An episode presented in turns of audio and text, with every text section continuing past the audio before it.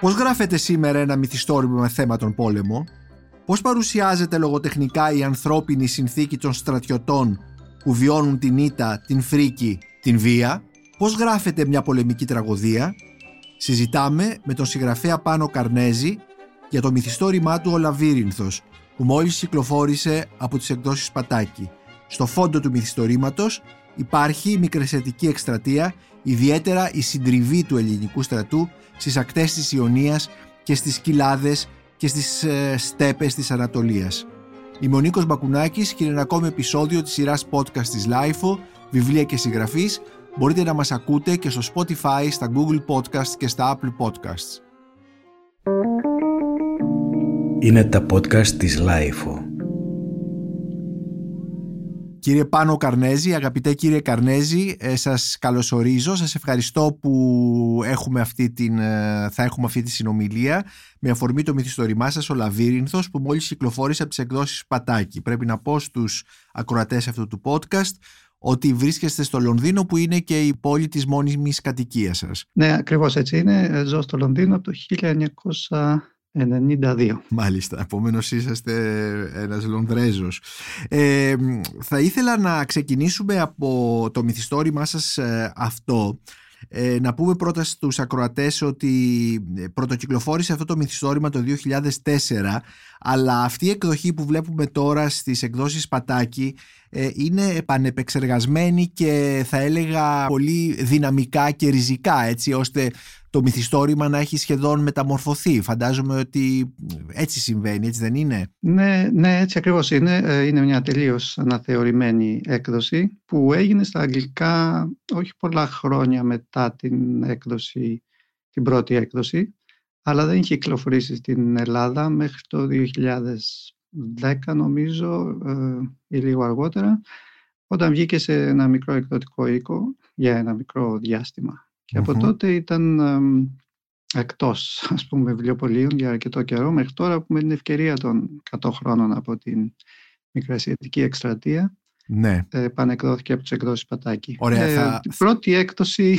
ναι. υπέφερε λίγο από το σύνδρομο του πρώτου μυθιστορήματος το πρώτο μου βιβλίο ήταν τη συλλογή διηγημάτων. Ήταν η συλλογή Μικρές Ατιμίες, η οποία είχε μεγάλη επιτυχία ναι. και κριτική επιτυχία. Και όλοι μπορώ να πω ότι περιμέναμε τότε το επόμενο βιβλίο σας που ήταν το μυθιστόρημα The Maze, ο, ο Λαβύρινθος και όπως ε, μας λέτε είχε αυτές τις ασθένειες εντός εισαγωγικών ε, του, του πρώτου μυθιστορήματος ε, τις οποίες όμως νομίζω ότι τις θεραπεύσατε στη συνέχεια. Επειδή έμαθα να γράφω ουσιαστικά γράφοντας διηγήματα. Θέλω να πιστεύω λίγο αυστηρός με την, ε, τον τρόπο αφήγησης, mm-hmm. ε, χωρίς να έχω έτσι περιτά ε, στοιχεία. Θέλω τουλάχιστον να μην έχω περιτά στοιχεία στην αφήγηση. Ε, να είναι απλή, να είναι κινηματογραφική σε εισαγωγικά μέχρι ενός σημείου, δηλαδή πολλά να περιγράφονται ώστε να δίνουν μια αίσθηση του, του τόπου και του χρόνου mm-hmm. της αφήγησης.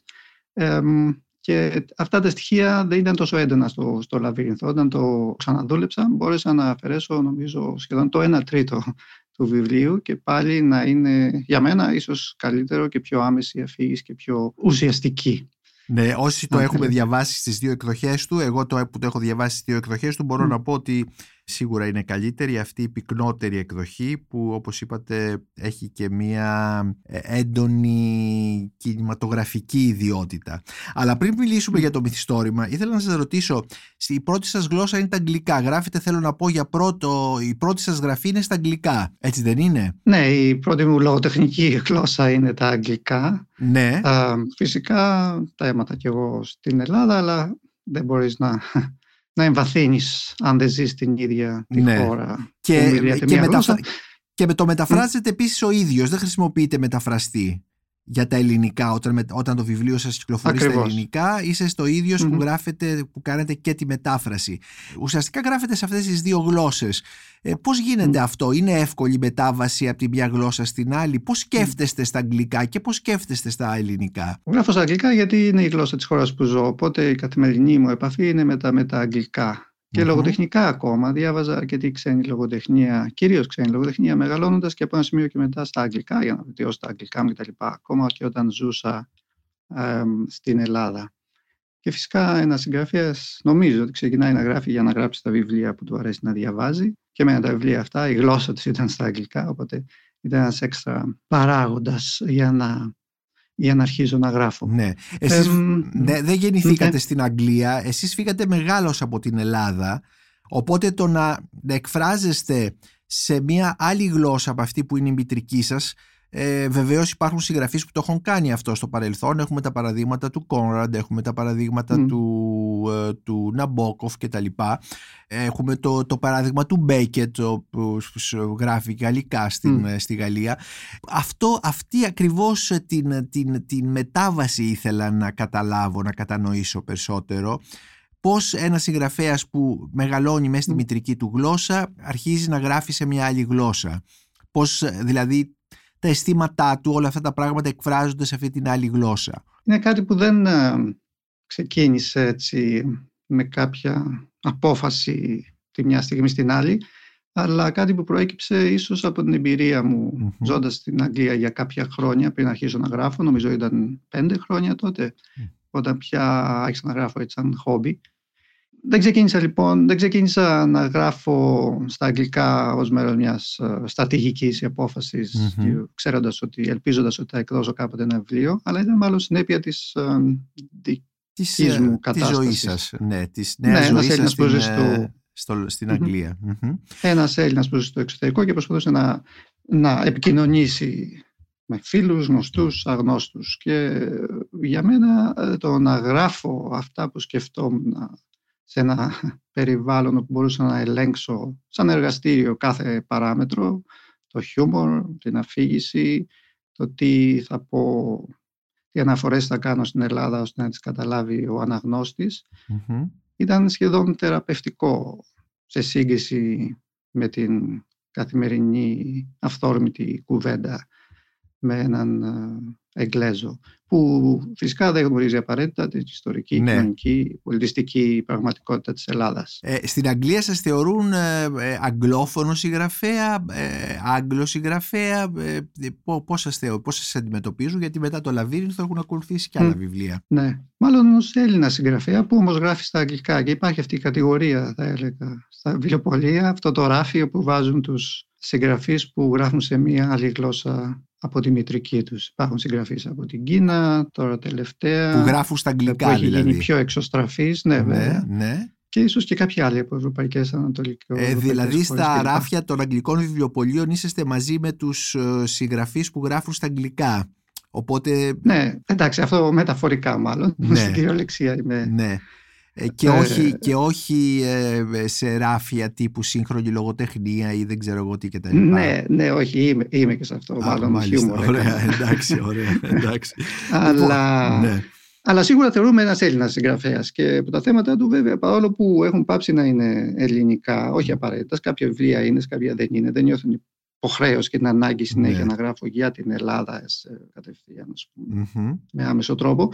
Ε, Παρ' όλα αυτά είναι μια διαφορετική ματιά, είναι διαφορετική φωνή, ναι, ε, τρόπος ναι. γραφής που εν πάση περιπτώσει γίνεται αποδεκτός γιατί πιστεύω ότι, γιατί νομίζω ότι ε, ο Άγγλος αναγνώστης είναι συνηθισμένος αυτό το, στο, στον τρόπο γραφής που έχει μια, μια προφορά, ένα αξάν ας πούμε. Ναι, ναι. Ε, γιατί υπάρχουν φυσικά στα αγγλικά γράφουν Ινδοί συγγραφείς, Αυστραλοί, Αυστραλοί, Νοτιοαφρικάνοι, είναι... Αμερικανοί, Καναδοί και δεν συμμαζεύεται. Ναι, ναι, ναι. Ε, Οπότε υπάρχει όλο αυτό λοιπόν, δεν είναι ασυνήθιστο. Όλο αυτό βοήθησε σίγουρα να έχω και εγώ το θάρρος ή θράσος ναι. να, να γράψω και να πω ότι κάποιον θα ενδιαφέρει αυτό που θέλω να πω. Ωραία. Βέβαια, την εποχή που ξεκίνησα να γράφω, είχε κάνει μεγάλη επιτυχία το μαντολίνο του, του Λοχαγού Κορέλη. Ναι. Του Λοχαγού Κορέλη.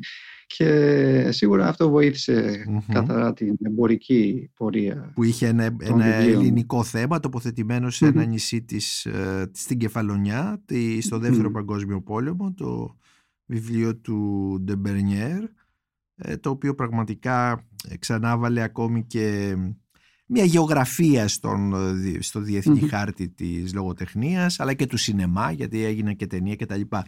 Ας έρθουμε όμως τώρα στο Λαβύρινθο. Ο Λαβύρινθος είναι, θα μπορούσαμε, είπατε ήδη ότι βγαίνει με την ευκαιρία των 100 χρόνων από τη Μικρασιατική Εκστρατεία. Στο φόντο αυτού του μυθιστορήματος υπάρχει η Μικρασιατική Εκστρατεία αλλά το βιβλίο δεν είναι για την Μικρασιατική Εκστρατεία.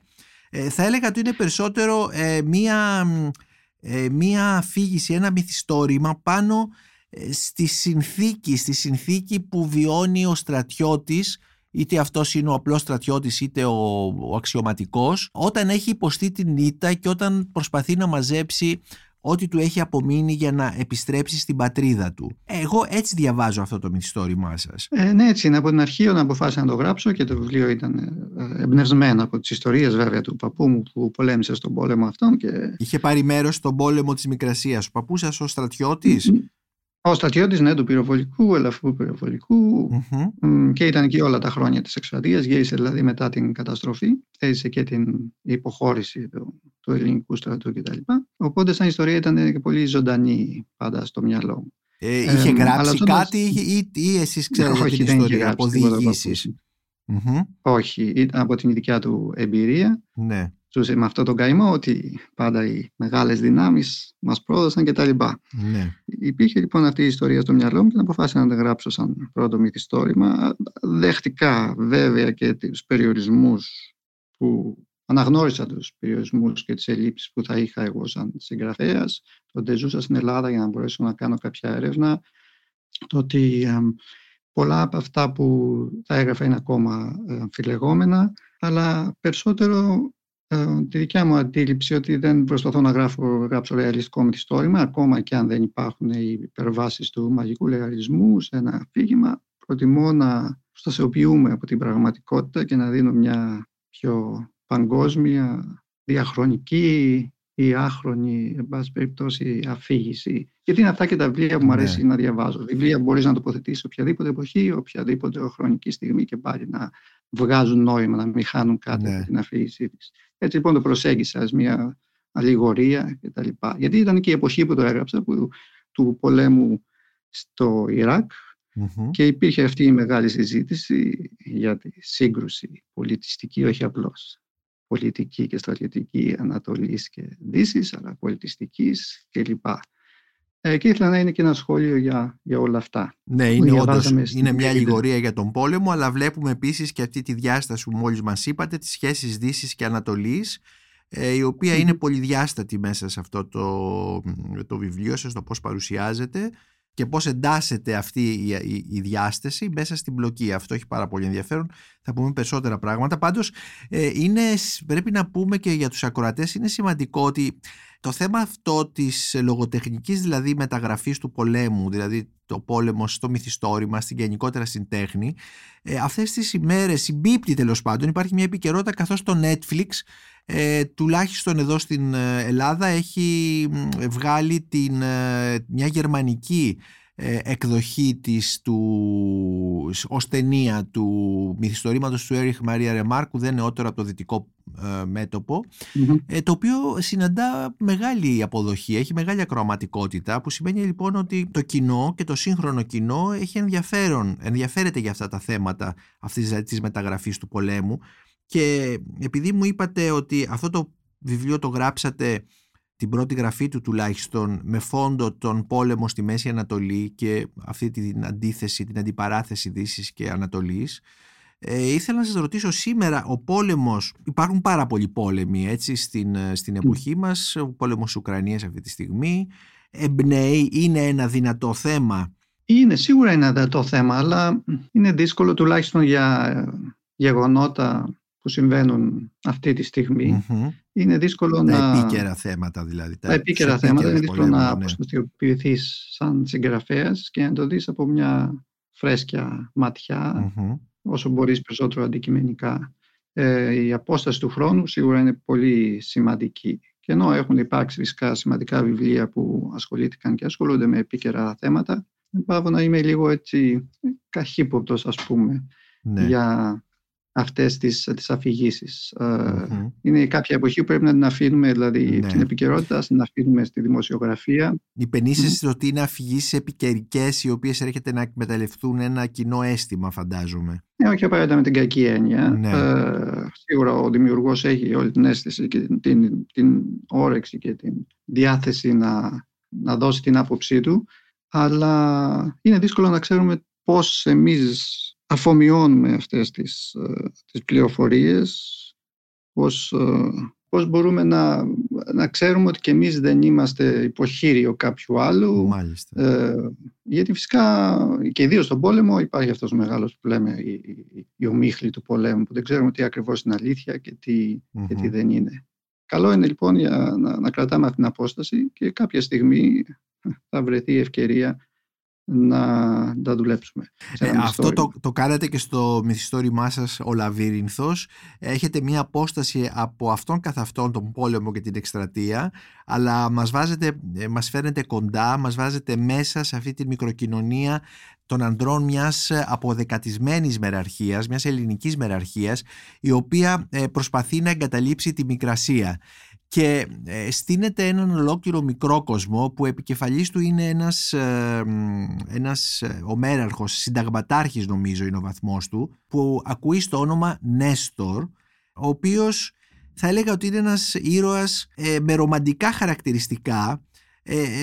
θα μπορούσαμε ας πούμε να πούμε ότι μπορεί να είναι και ένας ήρωας του Ρεμπό που ζει τη δική του εποχή στην κόλαση. Είναι μόρφινομανής και βρίσκει καταφύγιο στη μυθολογία. Ξεφεύγει λοιπόν με τη μορφήνη και με τους μύθους, με τους αρχαίους μύθους ενώ του συμβαίνουν πράγματα γύρω του και η καταστροφή και η κατάρρευση της μεραρχίας του αλλά και στην πατρίδα πίσω ο θάνατος της γυναίκας του.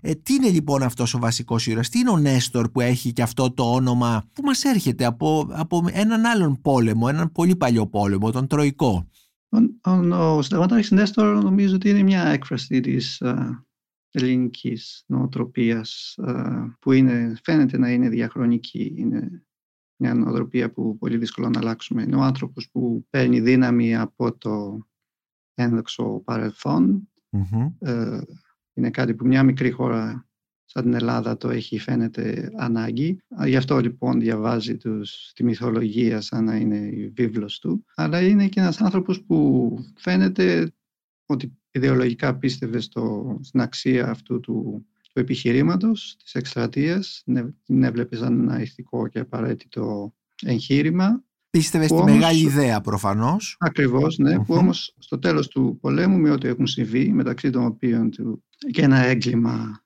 κατά αμάχων που έχει διατάξει ο ίδιος, τον κατατρίχουν σαν ερηνιες και είναι πια, έχει μετανιώσει, έχει μια κοινική πια άποψη για την, για την όλη ιστορία. Και είναι ίσως και αυτή η εντύπωση που πολλοί ανθρώπους, όχι απαραίτητα αυτοί που, μόνο αυτοί που πήραν μέρος στην εκστρατεία, αλλά και ιστορικοί άνθρωποι έχουν ασχοληθεί και έχουν διαβάσει λίγο γι' αυτό και έχουν καταφέρει να υπερβούν την μυθολογική ας πούμε, διάσταση mm-hmm. εκστρατείας, ότι όλα πήγαν καλά μέχρι που έψαν να μας τρίζουν οι μεγάλες δυνάμεις, ότι ο, ναι. όλοι στη Μικρά Ασία τους καλωσόρισαν, εκτός από τους κακούς, ας πούμε, Οθωμανούς και τα λοιπά, ναι. που έχουν αρχίσει να βλέπουν. Και ιστορικά, γιατί πήγαμε και μια συζήτηση πρόσφατα με ιστορικούς για αυτό το θέμα και για το βιβλίο, αλλά για την Μικρά Ασία γενικότερα, είναι κάτι, ιστορικά είναι κάτι επιστημονικά, δηλαδή είναι κάτι που η ελληνική ε, έρευνα, ιστορική έρευνα έχει αρχίσει να εξετάζει σοβαρά μόνο τα τελευταία 15-20 ναι, χρόνια. Ναι.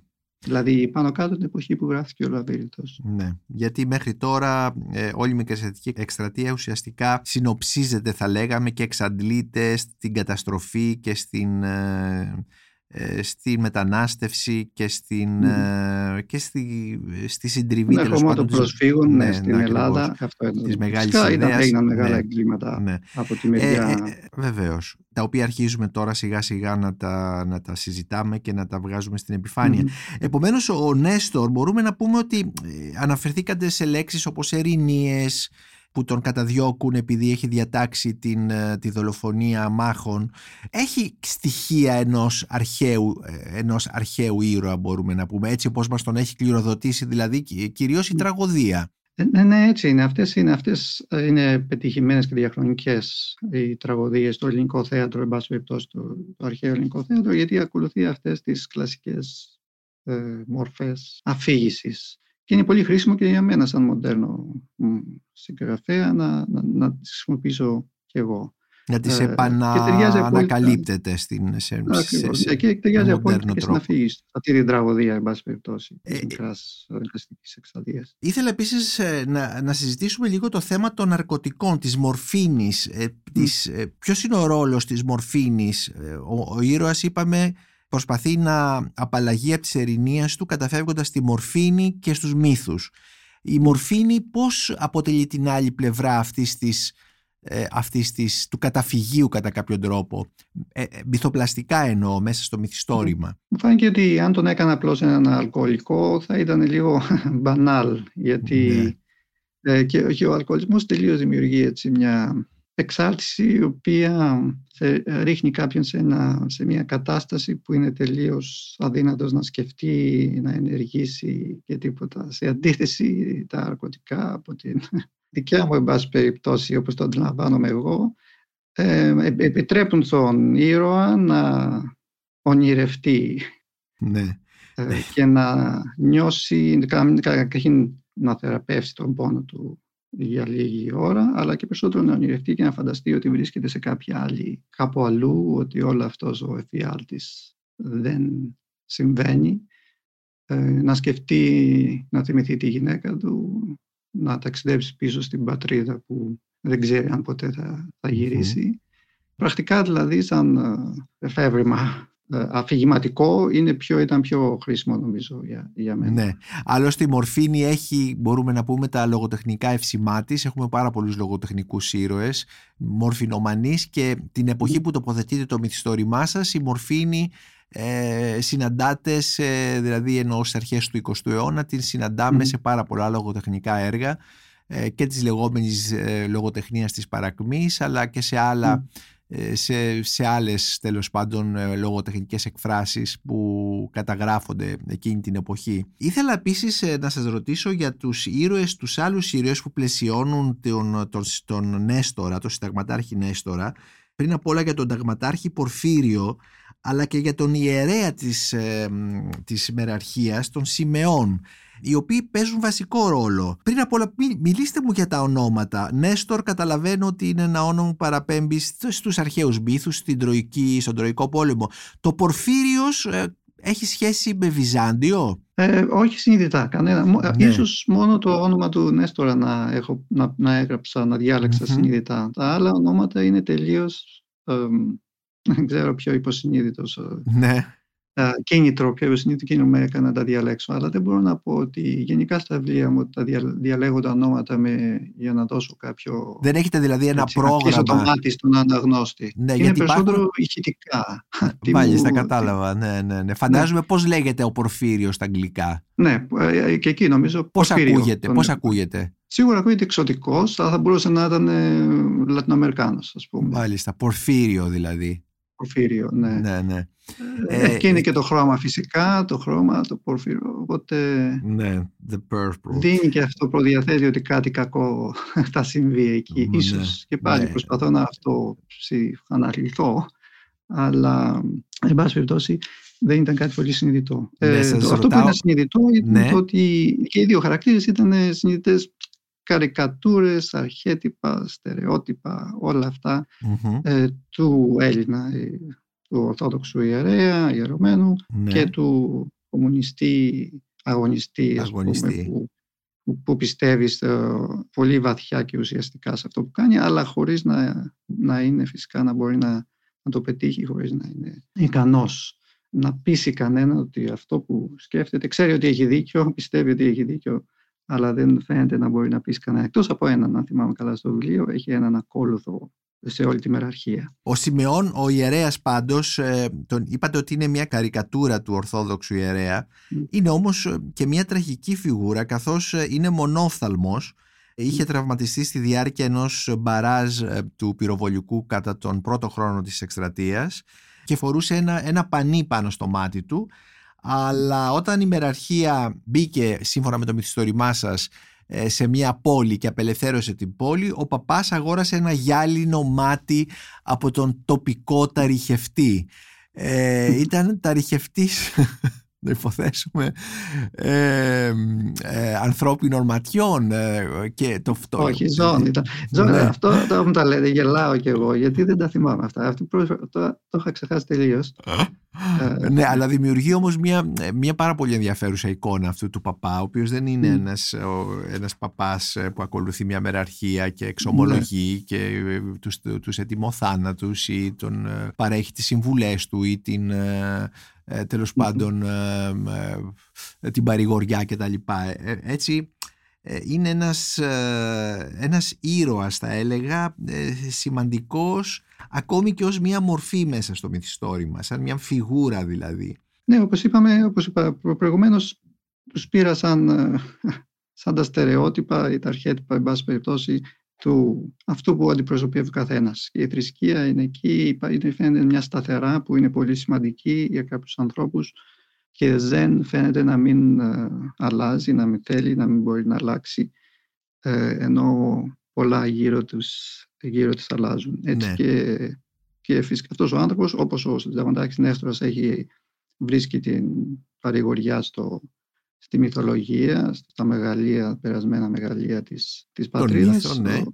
Ο ιερωμένος ε, το βρίσκει στη θρησκεία, αλλά τη θρησκεία αυτή καθ' αυτή, όχι τη θρησκεία, όχι το, το, να βοηθάει τους τραυματίες και τα λοιπά. Καθαρά στο ιδεολογικό, στο ας πουμε πνευματικό ναι. επίπεδο της, της θρησκείας. Ότι είναι κάτι, η θρησκεία είναι για αυτόν κάτι πολύ πιο πάνω από την καθημερινή ζωή. Είναι για κάτι πολύ σημαντικότερο κατά αυτόν βέβαια, από το αν υποφέρουμε σήμερα, αν κάποιοι τραυματίζονται ή σκοτώνονται κτλ. Και, και αυτό προσπαθεί να, να το διατηρήσει, αυτή τη φλόγα προσπαθεί να κρατήσει αναμένη μέσα σε όλη αυτή την καταστροφή. Με μια έτσι μονομανία, με τον ίδιο τρόπο ναι. που και ο συνταγματάρχης, ο ταγματάρχης ε, Πορφύριος, πιστεύει σε αυτή την ιδεολογική καθαρότητα του κομμουνισμού, του κομμουνισμού. αντιλαμβάνεται αυτός και ε, ό,τι ότι και απορρίπτει οτιδήποτε άλλο ως συνέπειες μιας πολιτικής, μιας ιδεολογίας που δεν έχει την καθαρότητα που έχει η δική του πίστη. Επομένως, ε, έχουμε μια μεραρχία αποδεκατισμένη που προσπαθεί να βρει τον ε, δρόμο προς την πατρίδα με επικεφαλής σε έναν μορφινομανή ε,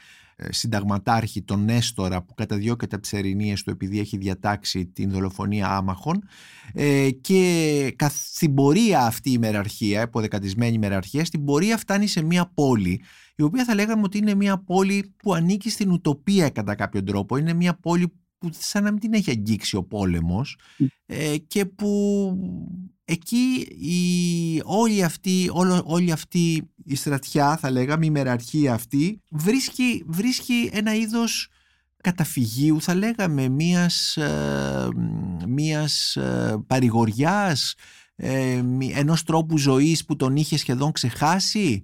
Ε, τι ακριβώς συμβαίνει λοιπόν, τι είναι αυτή η πόλη, είναι, μια, είναι όντως μια ουτοπία μέσα στον πόλεμο, μέσα σε αυτή την πραγματικότητα ή είναι κάτι άλλο; Ναι, πώς το θυμάμαι βέβαια, γιατί όπως είπαμε το βιογράφηκε σχεδόν 18, αν όχι περισσότερα χρόνια πριν, να ξεκίνησα δηλαδή να γράφω. Οπότε αρκετά από αυτά που συζητάμε τώρα είναι και για μένα μακρινές αναμνήσεις. Εν πάση περιπτώσει, η πόλη ήταν, αυτή η πόλη στη μέση του πουθενά, αντιπροσωπεύει αυτή την εντύπωση που είχαμε και εμείς για την, για τη Μικρά Ασία πριν, mm-hmm. πώς ήταν η Μικρά Ασία πριν τη Μικρασιατική εκστρατεία. Ένα σχεδόν περιγράφεται ως ένας ιδανικός τόπος όπου... Κάτι σαν παράδεισος ας πούμε. Ναι, τουλάχιστον ε, ε, όπου έτσι ας πούμε ευρωπαϊκής καταγωγής κάτοικοι, Κοσμοπολίτικοι, Λεβαντίνοι ναι. και τα λοιπά. Ναι, ναι. Ε, είναι κοσμοπολίτες, έμποροι, εύποροι, καλλιεργημένοι ε, και δίπλα τους ο ντόπιος και ο άλλος υπόλοιπος ντόπιος πληθυσμός, Οθωμανοί, Άραβες, ότι άλλο μπορεί να υπήρχε εκείνη την εποχή. Ε, ζουν όλοι αυτοί αρμονικά ο ένας με τον άλλον. Επομένως αυτή η πόλη είναι ο χαμένος παράδεισος για να θυμηθούμε και τον τίτλο ενός γνωστού βιβλίου του Giles Milton.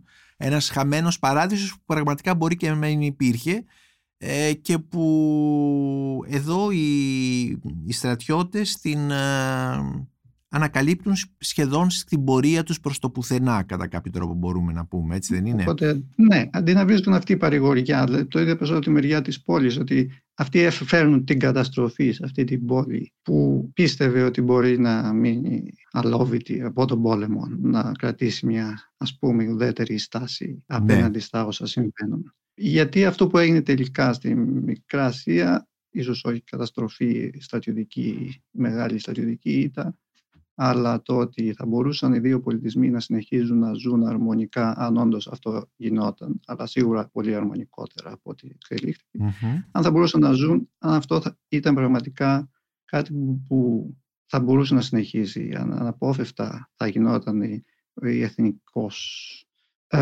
αυτό που λέμε ethnic cleansing, η, Ο, η εθνοκάθαρση. Η, εθνοκάθαρση που ίσως αναπόφευκτα να συνέβαινε, γιατί αυτή ήταν η οτροπία του κόσμου εκείνη την εποχή.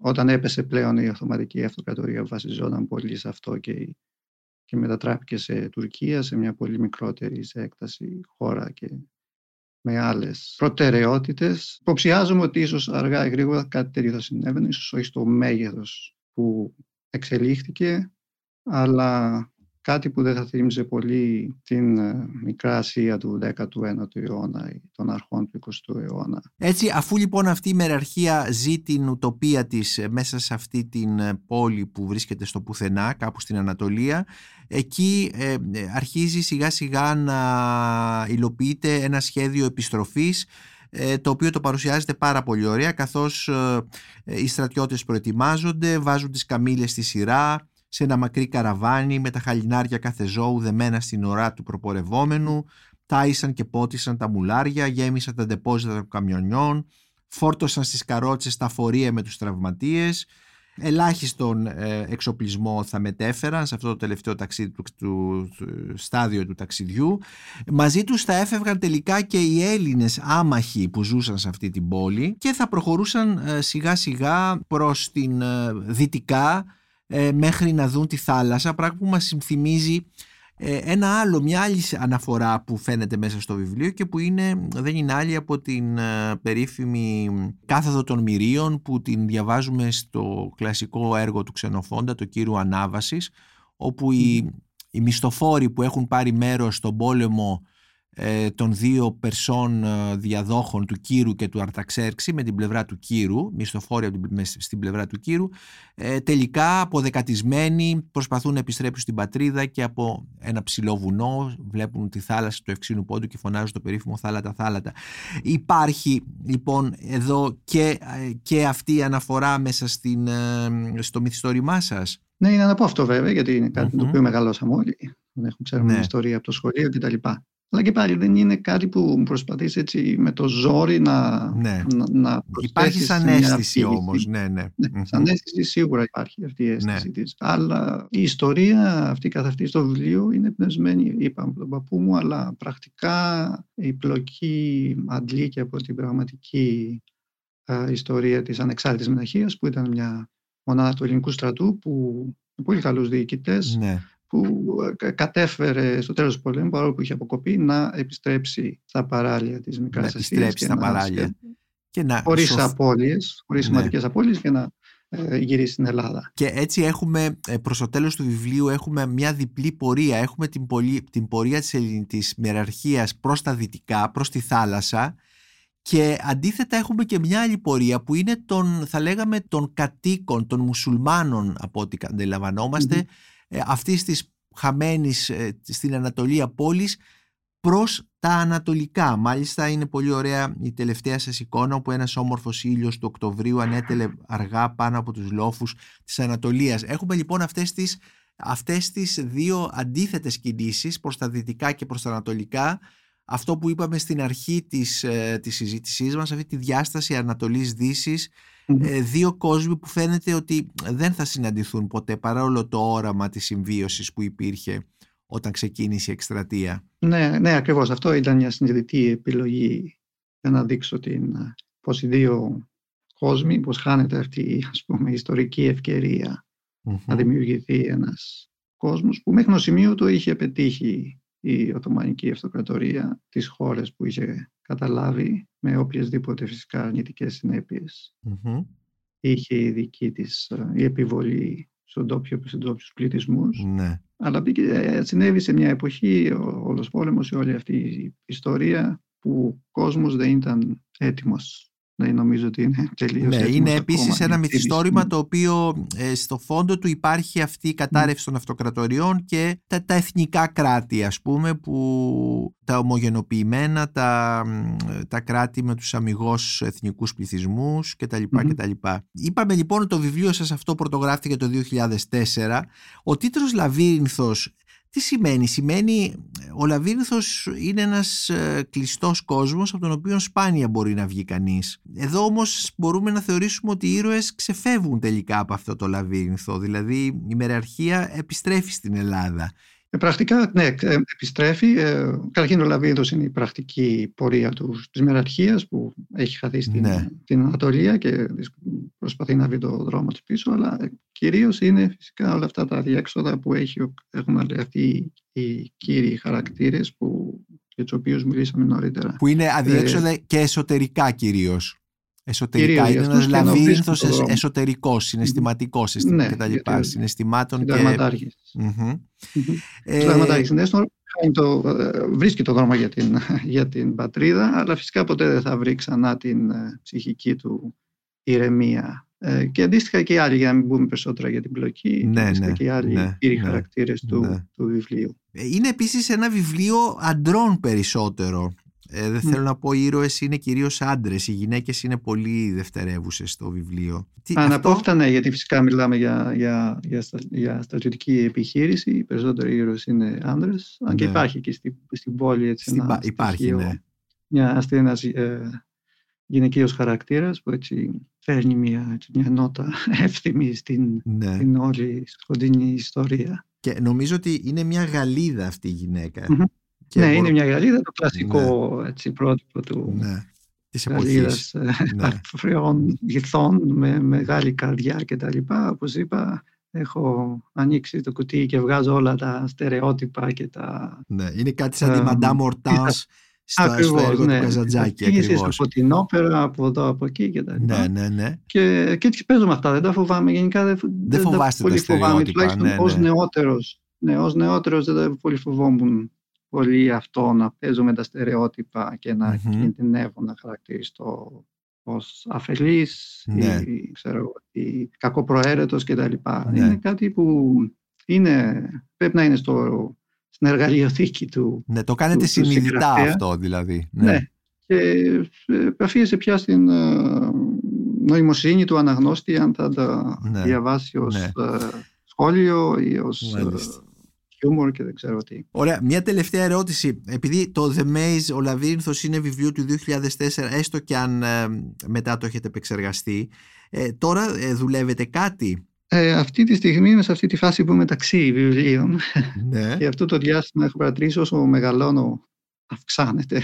Ναι. Γίνεται όλο και πιο δύσκολο να ξεκινήσεις. Καλά, δεν είστε βέβαια και ε, είστε, έχετε γεννηθεί το 1967, επομένως είστε, είσαστε σε μια οριμότητα, δεν έχετε όμως, δεν, δεν είσαστε... Ναι, και με αυτή ας πούμε την ε, ε, οριμότητα έρχεται και μια δυσκολία καθαρή φυσική, σωματική, το να κάθεσαι στο, μπροστά σε, ένα, σε μια οθόνη υπολογιστή, mm-hmm. ξέρω εγώ, χι ώρες την ημέρα, μπορεί για μένα να είναι 6-7 ώρες, αλλά περισσότερο και η ιδέα σε αυτό που θες να πεις, τι θες να πεις ναι, πια ναι. όταν ε, αυτά που έχεις πει, ας πούμε, που ήταν πάντα στο μυαλό σου, σαν μεγαλώνοντας και τα λοιπά, τα έχεις πει Πρέπει να βρεις κάτι που να, και εσένα φυσικά να σκεντρίζει το ενδιαφέρον ώστε να έχεις το κουράγιο να κάτσεις για 18 μήνες, δύο χρόνια και να το δουλεύεις και φυσικα και στον αναγνώστη. Έχω κάποιες ιδέες ε, ναι.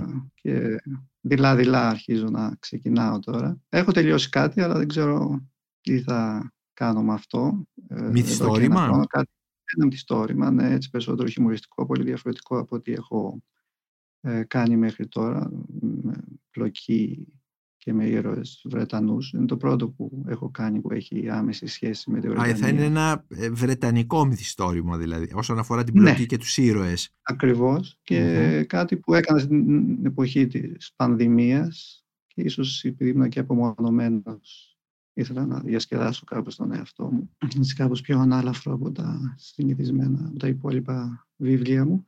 Άρα πρέπει να το αφήσω στην άκρη για λίγο να δω ε, γιατί είμαι και ο καλύτερος κριτής της δουλειάς μου. Ναι. Να δω είναι κάτι που πραγματικά αξίζει και να το διαβάσει και κάποιος άλλος από μένα. Κύριε Καρνέζη, αγαπητέ Πάνο Καρνέζη, σας ευχαριστώ πάρα πολύ για αυτή τη συζήτηση που έγινε με, για το βιβλίο σας ε, Ο Λαβύρινθος, για το μυθιστόρημά σας Ο Λαβύρινθος, που μόλις κυκλοφόρησε από τις εκδόσεις Πατάκη. Και εγώ ευχαριστώ πολύ.